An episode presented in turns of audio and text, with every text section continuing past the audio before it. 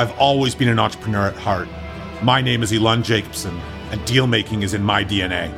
I'll be here each week talking with entrepreneurs and deal makers about the crazy obstacles they've faced along their paths and whether it's nature or nurture driving their success. Expect the unexpected on a dealmaker's DNA.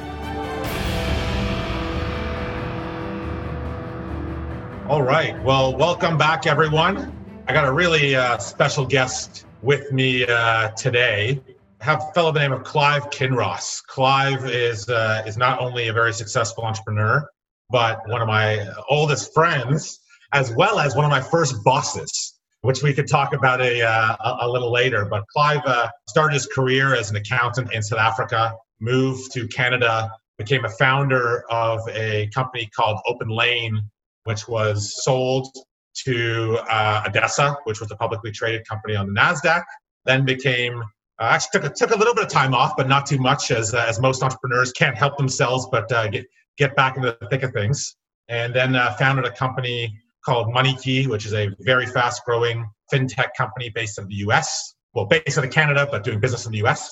And uh, I'm really looking forward to, uh, to hearing Clive's journey. So, Clive, welcome. Thanks for coming on. Yeah, thanks for having me. I'm excited to be here. Should be fun. so, so, Clive, I know it's it's really easy for us to jump into COVID and everything related to COVID, and, and maybe we will touch on that throughout this podcast. But I really want to focus on uh, on other things because I think it's really too much conversation, especially right now, about uh, you know what's what's in front of us. I think it's time to maybe look a little bit more into the future and learn lessons from the past. So to start us off, would would love to hear the beginning parts of your journey, and we can kind of walk through your story. You know, how does a, a young accountant in South Africa land up being a you know multiple time successful CEO in Canada? I mean, talk talk us through you know the beginning part of your journey. I'm an accountant by uh, by profession, but an entrepreneur by inclination. And uh, in South Africa, um, the reason that I studied accounting, there's a couple of reasons for it. The first thing is my father's an accountant. And he, he sat us down on one day and he said, guys, you know, we're going to buy one set of textbooks to be. And uh, my brother and I both decided to be accountants and we studied hard and ultimately we got our chartered accountant designation. But most of the successful CEOs in South Africa were chartered accountants and that was the impetus. Um, I never had any ambitions of going into the profession. Um, always had ambitions of, of being an entrepreneur or being a CEO. And that was just kind of part of the toolkit, getting the CA designation. I did my articles at Arthur Andersen, and I'm going back now to the early 90s when Arthur Andersen was still one of the big accounting firms out there. And in fact, at the time, was maybe the most reputable accounting firm, how, how quickly things change. In any event, I think um, it was a three year term of articles. And in my year, I think I was the first one to hand in my resignation the day that on my third three year anniversary, I resigned. My wife and I went traveling around the world and decided then that we didn't think that the future of South Africa was particularly promising. And part of the reason for our travels was to have fun, and the other part of the reason was to, to find a place to emigrate to. Um, and we literally went all over the world, and towards the end of my travels, arrived in Canada. It was May at that time. Spring was was in full bloom. So you got conned into coming to Canada because you, you you didn't know what you were in for. Basically, you know, you know what it's like to be in your early twenties and be invincible and and uh, be a little bit naive and not necessarily hear the warning signs, but more hear the positive things that people tell you. We put in our residency at the end of our trip. We went back to South Africa, spent a little bit of time there working for what was then the biggest publicly traded private equity fund in South Africa um, learned a little bit, was there for about six or seven or eight months. It was an interesting time post apartheid, and there were a whole lot of uh, government owned um, enterprises that were being privatized. So, an interesting time for private equity. That company went on to do relatively well. But when my papers came through, my wife and I said, you know what, if we get more embedded in South Africa, we'll never leave. And we left right away. Why Canada? I mean, you traveled around the world. I assume you went to different places what was it about Canada that kind of pulled you here? Because I, as you know, I'm a, a, a, fellow South African myself. I never had to make the choice because my parents made the choice for me. And there are a lot of South Africans in Canada. What was the the reason that there was this kind of big influx to Canada? I think a couple of things. I think, first of all, there are a lot of South Africans here. And so when I was traveling initially through here, it was very easy to network and very easy to meet people. A good friend who was living here at the time. So that, that was certainly an influence. But, but I did a lot of networking with ex South Africans who had been successful over here. Um, and in fact, when my papers came through, one of the people that I met during my travels said to me, Clive, if you're still coming, I'm starting a new um, real estate fund um, investing in residential projects. If you're interested, we have an opportunity for you right now. So there was some happen chance over there. I wish I could say that it was a sophisticated thought process. And I could tell you that there were many years um, after after immigrating to Canada where I asked myself the question, why did I choose Canada? I can tell you that, you know, 20, 22, 23 years on, I'm very happy with my decision to have moved here. But there were certainly times when, when I questioned it. And the reasons I questioned it were obviously the weather is a big variable. And also, it's very far from South Africa. And culturally, Canada seemed like a soft landing because the people were all so nice. And I thought, wow, it's going to be easy to get ahead over here. But realized in time that, you know, Canadians are very tough. They're nice, but they're very tough they live in very difficult weather conditions and tough circumstances. And while they may not be outwardly tough and the kind of tough that a 26 or 27 year old can pick up on, it took me a long time to realize that they're, they're tough and it's going to be difficult to break in, first of all, into the culture and second of all, into the business community. But they're also, you know, it's, it's been a wonderful country and uh, I love just about everything about it except for the weather. I always like, you know, this podcast call is called the Dealmaker's DNA. And the reason I, I call it that is because I, I really do believe that there are components that certain people are born with and that nature plays a, a very large component in people being leaders and people being entrepreneurs. And I'm not a huge believer that you could be anything you want to be. And we can debate that later on. And I'd love your opinion later on. But one of the things that I always get a, a sense from, from fellow entrepreneurs is they're born with that kind of intuition, that vision, but then they have the intestinal fortitude to actually jump, you know, head first. Your first vision was South Africa was not the place for you long term and that you had to make a move. Have you found it easy in your life to kind of not predict the future, but at least have a viewpoint of what you had to do long term for you, you and your career? And then secondly, what is it about you that's that's led you to actually do it? Because a lot of people say things, but very few actually put it into action, is what, what, what I've found. I wish I could say that I have any grand visions. I think number one, I've been very, very fortunate in the people that I've surrounded myself with in my life. You know, I, I was reading an article probably 25 years ago that resonated with me a lot. And at the time, it was it was about the hundred wealthiest self-made people in the United States, and they did a they did a study to see what are the commonalities amongst these people. Was it the business school they went to? Did they go to an Ivy League school? Did they study something in particular? Um, and there was no direct correlation to the hundred wealthiest people and anything like that. The only area where they find correlation is at some point of these people's lives they surrounded themselves and had a mentor who was incredibly successful. And, and that resonated with me. And I think one of the biggest turning points in my life was after being here for about a year and actually being incredibly unhappy um, in my first venture with that, uh, with that real estate uh, private equity fund. Um, I met a gentleman um, who you know very well, Elaine. Happens to be my mentor as well. yeah, happens to be your mentor as well. Uh, he took he took a liking to me, and I think at the time he saw something in me um, that I couldn't even see in myself. Uh, my confidence was relatively low, having been here for a while, and uh, wasn't exactly sure what I wanted to do. I, I, I always had a burning desire to be an entrepreneur, but didn't know quite how to get there and how to get started, and so on and so forth. Um, and having him as a sounding board and somebody who believed in me and so on and so forth through the process helped me develop a lot of confidence, helped me think critically about business, how to analyze a business, how to analyze certain industries, and so on and so forth.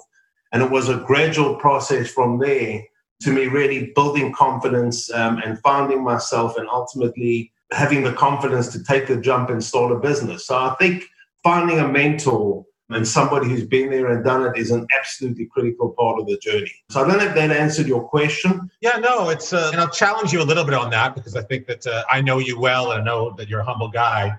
but we'll get back to you know my viewpoints on being born with certain qualities. But it's interesting that you speak about that early stage of building that, that that that first business, which I know is a company called Open Lane, and we're going to talk about that story, I guess, now. Typically, those early years of, of startup build is where it usually breaks you. What was it about those early years that actually helped build your confidence? Because I have to imagine, and, and I want to hear the story from you, but typically a startup's journey is fraught with different turns and tri- you know, turbulations and all sorts of different challenges that come up. Maybe we could talk about that journey, but also about what about that journey helped build your confidence and what about that journey helped you realize what your kind of core skill sets, you know, that have ultimately led to your success. Yeah, never mind that built my confidence. As you say, there were times where my confidence was pretty broken. I mean, it was a, a building Open Lane was an incredibly, uh, an incredibly challenging journey. When I look back on my entire life since I was a young kid, I've always been very goal driven and I've always had a certain vision for myself. And there's always been a whole lot of things that I wanted to do in my life. Some of them were very challenging. You know, when I arrived in high school in South Africa, um, you were given colors for different sports and that type of thing. My first day of high school, I saw the you know the kids in their final high school year called matric in South Africa, some of them had colors, and there and then in my mind, I said, when I get to matric, I'm going to have more colors than anybody else. I want, I want to talk about that point because I think a lot of people say they want to do those things and say they're goal oriented, but there are a select few that when they say it, they actually do it. Have you found, because I've definitely found that there is something about those people that actually do it that there is a commonality. There is this like extreme like nature. There's this competitiveness that is hard to articulate. I don't think others who who don't achieve those goals are less than. I just think that they're wired differently. They just they, they, they don't have that kind of like that loose uh, wiring in their brain. I think you call I think you're calling me crazy, and there's definitely uh, there's definitely a streak that is crazy. But there's you know I think that to be able to be successful, there are major major challenges in being an entrepreneur, and perseverance and not giving up, um, and having an incredibly high pain threshold is one of the things that I, that I agree with you. It's it's pretty unique. You know, there's one thing talking about it there's another thing when business just isn't happening and the vision that you have isn't transpiring the way you think it will or would, nor as quickly as it would. And either you're going to persevere and not give up and be that kind of a person or you're not. And, you know, lots of people speak about being driven by success. And I think about that a lot, but I think I think what drives me more than success is the desire not to fail. And when confronted with failure, it's not something I ever want to have to deal with, and that's what motivates me to carry on going against all odds. And I do think um, I do think it's a rare quality. Sometimes to a fault, I've never given up, but I've never given up. And I've got to tell you, one of the most important things in being an entrepreneur is to never, ever, ever give up, because there's a lot of days where it seems like it's the, the reasonable, plausible thing to do. And how much do you think of that mentality comes from your upbringing? how much do you think of it you know we'll touch on this dna side for a little bit. How much of it do you think you were just inherently it's like in your dna it's just like how you were born? I think a lot of it's how i was born. I think a lot of it's how i was born. I mean me and you uh, me and you have got a, a Peloton uh, competition that we're having in the middle of covid over here. We're both highly competitive individuals which is one of the reasons that two guys who are not traditionally cyclists are about to break new records on Peloton and i'm saying that half jokingly but when I was growing up, I was highly competitive. And it was a part of me and a part of my personality, you know, that I kept deeply hidden, even though it was obvious to anybody that I was, that I was highly competitive. And I kept it hidden because I thought it was a flaw of mine that I was so competitive, sometimes with friends and sometimes with family and so on and so forth. And as I've gotten older, I've embraced that part of my personality. Um, and I think it's a very, very important part of being successful, provided it's channeled correctly. And there's very few people that I've met in my life. Again, I don't say this to uh, to brag or give myself a pat on the back because I think it cuts both ways. But there's very few people that I've met that are as competitive as I am and as driven as I am. As I've gotten older, I've tried to channel that energy into being competitive with myself, rather than competitive with the world because it's a big world. And if you're competitive with everybody, you're going to be losing to a lot of people. And that's just the path to being miserable in your life. But certainly it's helped me channel channel my energies to being successful. And on that note, I mean, I know you're you're a father. Uh, I am too. What did your parents do to you know foster that competitive spirit, that that belief in yourself, that confidence? And what are you doing with your children? Like are there are there some central themes that have that you think have played a really good role in helping? Because i think that there are people that are born a certain way but then don't achieve the outcomes that they that they could have because you know maybe their nurture was off. Were there certain things you look back on and say god i'm really glad my my parents did x y and z all the values that i have today and i, and I think our, our real values do get tested in business not our theoretical values and I think the people that I've worked with over the years, be it, you know, co-founders or executives or business partners will turn around and tell you that that my integrity is second to none and the values that I have of integrity and honesty and hard work and loyalty and so on and so forth are second to none. Um, and that's stuff that I learned from my parents. You know, for sure, my mother and father were that way. And they didn't take themselves too seriously that's another thing is hopefully I don't take myself too seriously. I take what I do very seriously and I'm very driven, but I don't take myself too seriously. And I think that's the way that we were brought up. Um, and it's enabled me, I suppose, to connect with a team and to build teams and to relate to people. The business side and the business acumen, I suppose, uh, came from my studies and also uh, f- through Mike, uh, my mentor, who was who was an outstanding uh, and is still to this day an outstanding guide and an outstanding mentor in my life. But the values of hard work and integrity and so on and so forth were, were from the home that I grew up in. And thank God it was a very loving home, it was a very safe home, you know, beautiful place to grow up. And I think a lot of that energy I took into the into the businesses that I founded. Let's go back. I mean, you know, now you've you've arrived in in Canada. You had that first uh, experience in the residential real estate that you, you, didn't like. You then, you know, met met up with Mike, and you started this company called Open Lane. Well, at the time, it was called On Lane, I believe. Just walk through. I know this was a, you know, we're talking about a 15 year journey, but just walk through kind of the progression of that business. You know, some of the more foundation or some of the more transitional parts of that story, and some of the key lessons. You know, some, really what I'm trying to, to, to accomplish through these podcasts is there's a lot of younger entrepreneurs that that want to learn about the lessons that we've gone through to get to where we're at. So you know, hopefully they they don't make same mistakes because I know that we've made mistakes, of course, and then that they learn from uh, you know the things that that we've doubled down on.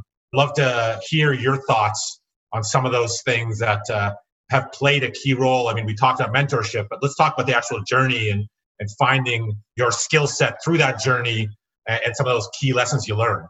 I think the first thing, you know, when I ultimately, the arrangement that I had with Mike, he had just taken CAPREIT public, the first apartment REIT listed on the Toronto Stock Exchange, and he was involved in that as well as a whole host of other businesses. And uh, he met me and he said, I'll give you a small little office with a computer and a laptop, and ultimately we'll back you to start a business. It was kind of that type of a loose arrangement. And uh, I would do research in a whole host of industries. This was in the late 90s, and we would meet um, for an hour or so a week, and I'd debrief with him what I'd learned and what I was thinking, and so on and so forth, so forth.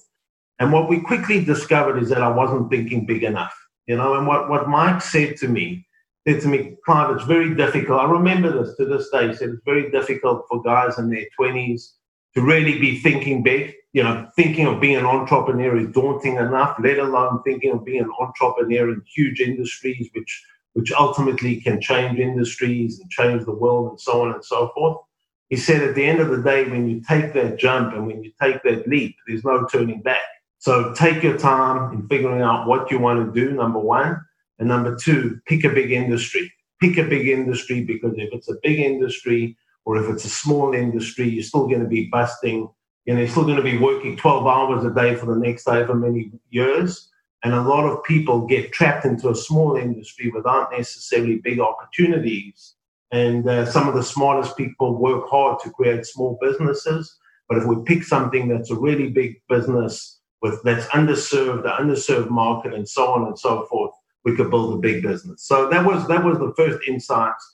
And I realized what was getting in the way of me thinking big enough, and it was confidence and can I really do that, and so on and so forth. So again, with his guidance, um, we started looking at the used car industry. I won't get through the whole research um, phase, but the reason we looked at the re- the used car industry is auto is one of the biggest industries in North America, and the used car industry just had some incredible fundamentals. Where if we got into the middle of that industry, between institutional sellers of used vehicles like captive finance companies, daily rental companies, banks, so on and so forth, and the car dealers who buy those cars, we could create um, a business that was vastly superior to the way that cars are currently or were then currently distributed. That was the premise of the business, and there were some big brick and mortar auto auctions who currently facilitated the sale and distribution of used cars. So our business was a transformational business model whereby with the internet, there were better ways of distributing um, and selling these cars, and we thought, let's let, let's do this. What I learned pretty quickly is even though there was a tremendous value proposition, both to the sellers of those vehicles and well, as well as the buyers of those vehicles, we still needed to change human behavior. And changing human behavior, so a business model that's predicated on transforming the way people behave, is an incredibly difficult and incredibly challenging thing to do even if it makes tons of sense, people are set in their ways. They have relationships. They have people and companies they do business with. And if you're going to get in, into the middle of it, you better have a really compelling value proposition and you better have capital and time because ultimately it takes way longer in my experience. It is so interesting how people don't understand that just because it makes sense doesn't mean it's going to work and that you know we are creatures of habit they see some of the outlier stories like an Uber, you know, which changed human behavior quite quickly. But the reality is most things happen much more gradually than than people give it credit. Yeah, I think it was Bill Gates who, you know, who says that he tends to overestimate the impact that new industries and new technologies will have over kind of a, you know, a one to two year time frame. And he tends to underestimate the impact that they'll have over a 10 to 20 year time frame. Now, when you're a hard driving, you know, young founder, 10 years is an eternity. So it's a kind of insight and wisdom that you could look back in hindsight, but getting to that 10 year mark and ultimately get there is exceptionally challenging. And I, you know, we did a ton of research. I remember going to car dealers with the model in place and saying, this is what we want to do. If we got cars like this, would you buy cars from us? And, you know, they'd be drinking a cup of coffee and say, absolutely. And we launched the business and we had the vehicles up from excellent institutions, and none of the car dealers would come and buy vehicles from us. And I went to, back to the same people and I said, So we've got the cars. You said you would be buying the cars. Why are you not doing it? And they'd say, Well, I actually don't know. You know, we buy cars from Luigi. You know, I've known him for a long time. Um, him and my daughter, his daughter and my daughter are at school together. We often go for walks together. We send one another birthday presents. That's just the way it's always been. And breaking through those relationships, even if the process is vastly better, just does take time. So, you know, ultimately, where we started getting traction, again, establishing a marketplace for used cars between buyers and sellers online makes all the sense in the world once you're at critical mass. The fundamental question is how do you get to critical mass in the first place? Ultimately, what we started doing is partnering with captive finance companies, whereby we would um, remarket, set up processes to remarket um, their end of lease portfolios. And we said to them, not only should they give us all of their vehicles, but if they could give us their entire dealer network, we could create private label websites whereby they could sell their vehicles to their dealers in a website that looks like it's their branded website was there a transformational deal that you remember happening that kind of changed that whole business? I know you, you, you spoke about those end of lease deal. Was was there one particular deal that kind of changed it all? Yeah, for sure there was. I remember, and, and just just bear with me. I remember in our first auction, after taking about a year and a half of R and D, our first auction, we had 24 cars. We sold four. I came home and my wife was standing there with a bottle of champagne after, you know, after watching me go through quite painstaking R&D process. And I said to her, Kill, I can't drink that champagne. There's nothing to celebrate. We sold four cars today. Um, and our next auction in those days was a couple of weeks later. This time we had 22 cars up. We sold two that day, and I came home, and my wife was excited to hear how I went. And she said, How did it go? And I said, You know, only two cars sold today and 22 listed. We're heading in the wrong direction. Forget about the champagne, but if we've got a bottle of vodka, I'm happy to drink that. And you know that's that's what it was like for about six months or so, just plodding along, trying to find an, an angle, trying to find a strategy that would ultimately translate into real volumes and so on and so forth. And uh, I was at a conference and uh, met, met a gentleman who was heading up remarketing for Citigroup in the US. He just took a shining to me, you know, and that's one of the things as an entrepreneur is you can't have a shy bone in your body. There and hustling and talking, and not only not have a shy bone in your body, but also learn the gentle art of persuasion and how to get along with all sorts of different people and be curious and speak to them and so on. And he just just took a liking to me and he said, "Come into my office offices." They were in Dallas, and we'll speak about how we could put a program together. And we did that. I remember flying down and meeting with him, and we spoke about the program. And I left there being quite optimistic. In those days, he said, "We'll give you all of our all of our lease vehicles prior to them going to physical auto auctions." I won't get into the whole logistics of it. We don't have time for that. Um, and he said, I'll also give you my group of, of, my top dealers who buy our vehicles. And in so doing, you could bring those two aspects together in an online auction. And it absolutely just took off. And when it took off, we started getting incredible publicity. I was asked to speak at um, you know the various trade conferences that happen every year, and pretty soon, Citi's competitors started uh, taking my calls. Lots of them weren't open to my calls prior to that. Either they didn't want to be seen as following Citigroup, or alternatively, they were also set in their ways with relationships with auto auctions and so on and so forth. But again, through lots of perseverance and relationship building and delivering outstanding results, we started getting more and more of the fleet and lease companies to do business with us. And we had an incredible um, niche in that, in that industry. We also um, won, won the, the, the Volkswagen Canada finance business. So that was our first stronghold in Canada uh, where they gave us all of their end of lease vehicles in Canada as well as their dealers. And it was kind of the same formula. You know, we started getting publicity around around the initiative. I started getting speaking engagements. The head of remarketing at VW Canada Credit um, started getting speaking engagements, and and I remember her career started getting more profile and so on and so forth. And through that, we slowly but surely started winning more accounts. It was a very a slow sales process. You're working with you know Fortune 100 companies, and they don't move particularly quickly with anything. So we needed we needed that patience on the one hand, but on the other hand, pushing really really hard to get their business. And ultimately, uh, we had two strongholds: one on the captive finance side, and the other on the fleet lease side. And from there, we, we grew into other segments um, of the used car market, like daily rental companies, where ultimately we had exclusives with the likes of Avis, Budget, Enterprise, Hertz, um, and a host, a host of other Dollar Thrifty, a host of other daily rental companies. But all of that took took the best part of ten or eleven years. You're going over it in a ninety second uh, spiel, but the reality is uh, every single one of those is probably uh, years in the making. All those deals. Yeah, absolutely years in the making. And the other part that's years in the making is building the team fast forward to when we started in the office, we built that business to you know a business that had about 600 employees. We uh, were, were you know at our peak selling between 40 and 50,000 used cars a month. And I say at our peak because that was just just prior to the global financial meltdown in 2008. We, we were getting set to take that business public on the Nasdaq uh, which obviously didn't happen. I've lived through uh, I've lived through a couple of uh, black swan events like we're going through at the moment. That was one of them. And in 2008, we had to do a very big reduction in force. The whole uh, automotive industry got turned on its head.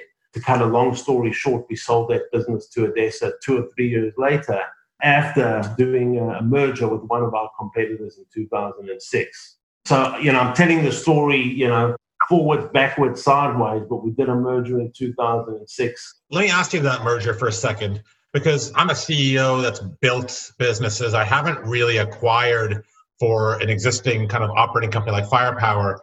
What did you learn through that merger? And uh, you know, I'm sure there were qualities in yourself that you had to develop more, you know, going through that, uh, you know, kind of cultural shift because every business has completely different cultures. I mean, what were the big lessons you learned through that process? Yeah, culture's a big one, you know, and everybody will tell you when you do these mergers, it's the, the easy part is figuring out kind of the financial engineering and you know how two plus two is somehow greater than two and you could take out costs and there's synergies and all of those kind of things. The investment bankers will tell that stuff to you all day long. And i think if if, if one were to do an mba you'd learn about that stuff. But i think where where mergers fail and succeed in my experience is, is exactly on what you speak about and how the cultures mesh and uh, how the values mesh. And that is a very very complex complex thing. It's complex because it's hard to bring these two companies together and combine them into one company. Um, and that's maybe something that I was naive about. I thought it would be way easier. And it took me a long time to realize that there were really two companies merged into one. And uh, there were these little cliques, some on our side, some on their side. Um, and those were very, very difficult to work around. It became very challenging to get things done, uh, very frustrating. There were a lot of sleepless nights that I had not only with what was going on and managing through that process, but it goes all the way up to the board level. And it was incredible how the board members, depending on where they came from, had an affinity, if either if they came from the company that we merged with or if they came from the other side. And that created a whole new dynamic as well, where, where board members favor people who are in the company, who are with the company, for example, that they backed, and so on and so forth. So there were real challenges at the board level. I remember when we did the merger, Mike said to me, You know what we're going to do? And this was five or six years into it. So I was in my early 30s. After we do the merger, we're going to go out and meet all the board members of ATC. That's the name of the company that we merged with. So we were online, they were ATC, we became ATC Online, and ultimately we changed the name to Open Lane. But he said, let's go on and meet all the board members of ATC. He felt that that was important. And I thought to myself, I don't have the time to do that. I'm not flying around the country to meet with a whole bunch of board members. I've got a job to do. We're going to bring on business. We're going to do an incredible job bringing on the business. And if I do that, the board members will know about that. And that's more important than anything. So we didn't make those trips. And I didn't build relationships with board members. And ultimately, um, I think that was a mistake. Um, it never occurred to me that they would be skeptical of me. It never occurred to me that they view me as anything other than the person that was driving the growth and the success in the business. And when it finally did occur to me, it was very, very challenging. It was very challenging, both on a personal level as well as a business level, to figure out how to navigate out of a situation that I never saw coming. I thought that the board members were there and first and foremost interested in the success of the business and were completely objective and didn't have egos and all of that kind of stuff. It took me a while to realize that all anybody really cared about were their own interests, not necessarily the best interests of the company. That was a painful lesson. Yeah, you know, it's interesting. I, I, hear people talk about, well, especially like tech or something. They say this isn't a people's business. This is a this is a tech business. The reality is, you and I both know every fucking business is a people business. I mean, it's always about relationships and it's always about, like you said earlier, the art of persuasion. I mean, people need to back you, right? I mean, you, you have to garner support. You, as the founder, as well as the team, you know, you talk about people business. The, the, you know, I've mentioned my mentor. The other most important thing is the team. Let's talk about the team. You said that it took time to build a really good team. What are the lessons that you've learned about what it takes to build a really good team and how to actually do it in practice? Well, I think the one thing it takes is time. I think it takes time. You know, we were fortunate in that in both businesses, um, uh, MoneyKey's name's changed to Propel, by the way. Propel is okay. a building company, and we've got a couple of different products. MoneyKey being the one, and CreditFresh being the other. Um, and in both cases, both with um, OpenLane as well as with Propel, um, I found a group of incredible uh, co-founders to launch the business with, and uh, that was that was kind of fortuitous. But to fill up the executive team in both cases took many years and many mistakes. You know, if you would have said to me in my 20s, how good am I at reading people? I would have said I was very good. and through enough failures of bringing on people that I thought would be outstanding that turned out to be dads, it took me many years to figure out how to build a team, how to spot talent, and so on and so forth. And from my perspective, it was about being authentic about who I was.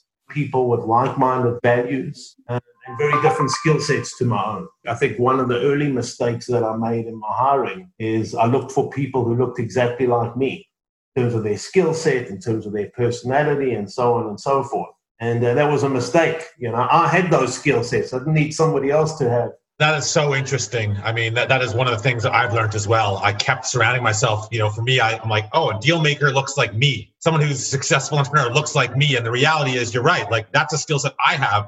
And it was becoming self aware enough to know what my strengths weren't and complementing it with uh, people that had the strengths where I was weak, where it became, you know, kind of a eureka moment for me. And then what's led to some of our business success is bringing in people that complemented my weaknesses. And I think it's it's very difficult people to kind of fight their ego and be like, I'm it's okay not being strong everywhere. Well, I think I think not only is it okay not being strong everywhere, but what, what I've learned is after a while we've got to play into our strengths. If you're playing basketball, you want Shaquille O'Neal to play center. You don't necessarily improve his point guard skills. You want to just make sure that there's the best point guard in the world to complement any center skills took me a while to realize that not only should I play into my strengths, but really all I'm interested in doing is playing into is the stuff that I'm good at anyway. And the stuff that I'm good at anyway is the only stuff that's important to the business. There's a whole host of other stuff as well. And I needed to make sure that there's people who are complementing me at areas that I'm just not good at. Um, and I've gone out to find people who are the best at what they do in the other areas of the business, number one and number two, and perhaps even more importantly, who have who are aligned with me in terms of my values. Um, I think that values and culture in building a business are infinitely more important than strategy and execution. How do you go through the process of looking internally and being honest with yourself and identifying those things that are your strengths and identifying those things that are your weaknesses? For some people, it's not a comfortable thing to be thinking about all the areas that you're weak but I, I agree with you. It's so important to know yourself and to double down on those strengths and then complement your weaknesses. But a lot of people just don't go through that exercise. I think a lot of it is learned on the job. So I think as entrepreneurs, we need we need to have a certain level of confidence, and maybe when we're younger, there's there's more hot air than real confidence. But as you go through the journey, you start realizing, wow, I'm really good at this kind of stuff. Start thinking back, why am I good at this kind of stuff? Why am I good at the financial analysis? Why am I good at putting deals together? Why am I good at kind of uh, networking and relationship building and so on and so forth? And then start realizing there's a whole bunch of weaknesses. And I think that having success allows one uh, really to be very honest and very humble. And uh, success is amazing like that. You kind of realize, well, I'm successful, so I don't need to be good at it and everything that's kind of what very much what the process was for me. Initially, I was kind of bothered that I wasn't good at certain things. And it took me a while to accept there's nothing wrong with not being good at certain things. As long as I surround myself with people who, who are good at those things, then that's important. And making sure that I spend and focus my time A on the stuff that I'm good at and all of those areas that I'm not good at first of all, making sure that I dedicate the right amount of time to at least understanding enough and being able to give guidance and counsel and so on and so forth, but bringing in people who just complement those skill sets. And I've been very fortunate over the years in working with just absolutely outstanding executive teams. I know we don't have a lot longer left, and I know ultimately OpenLane ended up selling, like we like we spoke about. You know, you exited the business. I think even prior to that, what led you to a wanting to start something from scratch again? I mean, you were a proven executive that probably could have stepped into a number of roles with existing businesses, but you chose to once again start from scratch. And then how much of the experience and lessons that you learned during that whole open lane story have led to the success of Propel? And how much quicker do you think you've gotten to the point that you are at with Propel you know, versus how long that would have taken you if you would have started it without that previous experience? We ultimately sold uh, OpenLane for, for just over a quarter of a billion dollars. And just, just to put that into perspective, that's that's a percentage, big percentage, but still a percentage of what bankers said it was worth in 2008. I'm certainly not complaining, but you know, there's a there's a lot of luck and timing involved in the process, and uh, could have potentially been worth more in 2008. But I'm also very mindful that it also could have been worth a lot less than that at various points along the journey. Um, I was I was absolutely exhausted. I was exhausted physically and just candidly was also exhausted with, with lots of the BS um, that I felt was going on with the board. And ultimately said, you know what, I just need to go on a different path. Um, and it hadn't even occurred to me at that stage that I would start another business. I had no idea what I would do and wanted to give myself time to, to reflect and figure that out.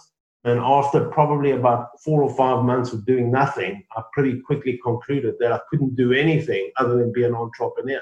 There's nothing else that I could possibly do, knowing myself the way that I did, other than start another business. I had gathered a little bit of energy and a little bit of focus and said, you know what, I can do this again.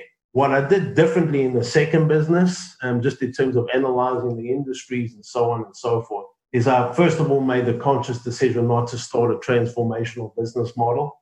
I just said they're too difficult, something for the 20 something year olds to start when they're naive and they don't know what they're getting themselves into. I know. So, no more transformation. I'm going to take a proven business model, just do it 5 or 10% better than the competition, and hopefully build an industry leader through that. So, after I came to that realization, it was then, you know, about looking at industries that were big enough they were underserved, but still proven that fitted those criteria, and uh, ultimately started a fintech business providing small dollar loans um, across the United States. And that business has evolved over the last eight or nine years. So I think, first of all, the fact that it was proven was certainly a, the proven business model was a lesson from the first business in terms of how to build a team, in terms of the mistakes to avoid. I cannot tell you, you know, how much easier the second business has been relative to the first one. I know, you know, which ideas are implementable versus non-implementable, what the challenges are going to be down the road, how much resource as well as capital to allocate to any specific initiative and make sure we're not betting the whole business um, on any one one initiative versus another initiative. Know how to launch new programs in such a way that that it's the minimum amount of cost on the one hand, while on the other hand making sure that we get all the relevant learnings out of an initiative and these are all things that are fairly obvious, I suppose, and you know, as I speak about them. But it took going through the process and making a lot of mistakes in the first go around to make sure that we were more successful and more effective in the second go around. And I think it has been. I think it's been infinitely easier uh, this go around, and a lot of it comes down to comes down to experience. I also want to say it's important that I'm surrounded by just just the most amazing, um, outstanding team and I know everybody says that and feels that, and well, lots of entrepreneurs do. And I think it's that important. I know I couldn't do this without them. So, you know, there's going to be quite a few young entrepreneurs listening. If you could give them anything right now, especially now, given this kind of uncertainty in the environment, what are those words of wisdom from someone? I mean, I hate using the, the terms words of wisdom because it makes you the makes you seem old, Clive. Um, but the, the, the, reality is you have experience and, and, there's a lot of people out there that could value from that experience what are those few things that you can give them that they could enact and that you think could have a meaningful impact on their future journey I think the most important question is not the what question. It's not what am I going to do and what's the business going to do and so on and so forth. That is an important question, but it's not the most important question. I think the most important question is the who question. Who am I going to do it with? Who's my team going to be and who's my partner going to be? Because whatever the business is, if it's going to be a transformational business, if it's going to be kind of copying an existing business model, guaranteed and um, the market's going to change on you. Guaranteed, it's not going to work out exactly the way you thought it was going to work out. You're going to have to pivot. You're going to have to change. Um, and at the end of the day, you can only do that stuff if you if you're surrounded by the big doesn't matter how good the idea is. If you don't have good people, you're not going to be able to execute. And uh, by the same token, if you have an outstanding idea, it's not going to be an outstanding idea for very long because the competition could just come and either outperform or do something better. So to me, what I've learned over the years is the most important question is who am I going to do this with, as distinct from what am I going to do. Somebody once told me the story about Hewlett Packard, and you know that's two people, and uh, they got together in their first business meeting, and they sat down the two of them, and they said, you know, we really like one another, we really respect one another, let's go into business together that was the basis for their relationship. And they came out of their first business meeting and they said, We're not sure what we're going to do, but we want to make something and sell it. And at the end of the day, they had two or three business, two or three failures before they founded Hewlett Packard. But the most, before they founded what today we know is Hewlett Packard, but the most important distinction over there wasn't what they did, it wasn't that it was the two of them. So the most important aspect of it is the who question, and I cannot cannot stress that enough not only in founding the business, but as you continue to grow and expand the business over the years, who's part of that journey is the most critical aspect of whether you'll be successful or not. On that note, I mean, I know how important mentorship has been for both you and I. How would you recommend someone who's younger go about trying to find a mentor? That's a really difficult question. You know, I do think that um, as people get older, I think they get to a stage when you when you're kind of right in the middle of it and right in the middle of building the business. And in my experience, anyway, things tend to be pretty inwardly focused, relatively selfish, relatively driven towards building a big business. Once you get to the other side of it and tend to get a little bit older, I think giving back and being a mentor and so on and so forth becomes more of a priority, and people get more satisfaction from doing that than that stage of building the business. And I think there's a lot of successful people who want to give back and who'd like nothing better than you know than a young, smart, driven person listening to them, listening to their advice, seeking their counsel, and so on and so forth. So I think the starting point to realize is that there's an audience there who would who would be very happy to do it and provide their counsel. How to find the right people? I think values, and I've said it a few times as well. You need to find somebody who's got like-minded values, somebody who you could respect, somebody who could who could show you that you could be a good person, and a nice person and be successful at business. And that's that's certainly what I had and do have. Oftentimes that could be a family, family or family friend or a relative or so on and so forth. I think that's the obvious place to find it. But some people aren't fortunate enough to have that kind of support within their family, in which case don't be shy, hustle, um, and don't be scared to ask people. You know, will you sit down, will you have a cup of coffee with me? and let the relationship grow organically from there. But I do think having a mentor is one of the keys to success. And some of the smartest young people that I've seen over the years that, that haven't gone on to be successful was just because they were misguided and didn't have that older, wiser, calmer person helping them along the journey and making sure that they didn't make any critical decisions that just weren't uh, weren't ultimately well well thought through. I completely agree. Especially young entrepreneurs who have all the energy in the world. Sometimes moving too quickly is not the right answer. sometimes taking a step back is far, far more important. And they're fearless, and sometimes you know sometimes there's an expression called blind ambition. You, you know, people can make bad decisions, bad judgment, bad values, and you know, having having a level head to help along the way, I think, is invaluable. Well, Clive, I, I promised to take an hour. It's been an hour. I, th- I thank you so much for participating. I mean, uh, I've learned a lot just listening to the story. So thank you uh, once again. Before I let you go, I have one last question for you, and it's something that I'm going to be asking everyone I speak with because I'm just interested in their answer. If you had to say what what matters most for you know the ultimate success of an individual in an entrepreneurial environment, if it's nature or nurture, what do you think it is? Nature or nurture? Wow. You know, I've spent a lot of time speaking about mentorship. I know. but I still think nature is important. I still think nature is important. I think that having some hard knocks and perseverance when you're growing up is really important in being able to withstand the knocks that are going to come your way. I don't think entrepreneurs kind of look like anything in particular. You know, Bill Gates, one of the most successful entrepreneurs was a particularly odd uh, looking and odd behaving kind of 22 or 23 year old when he started Microsoft.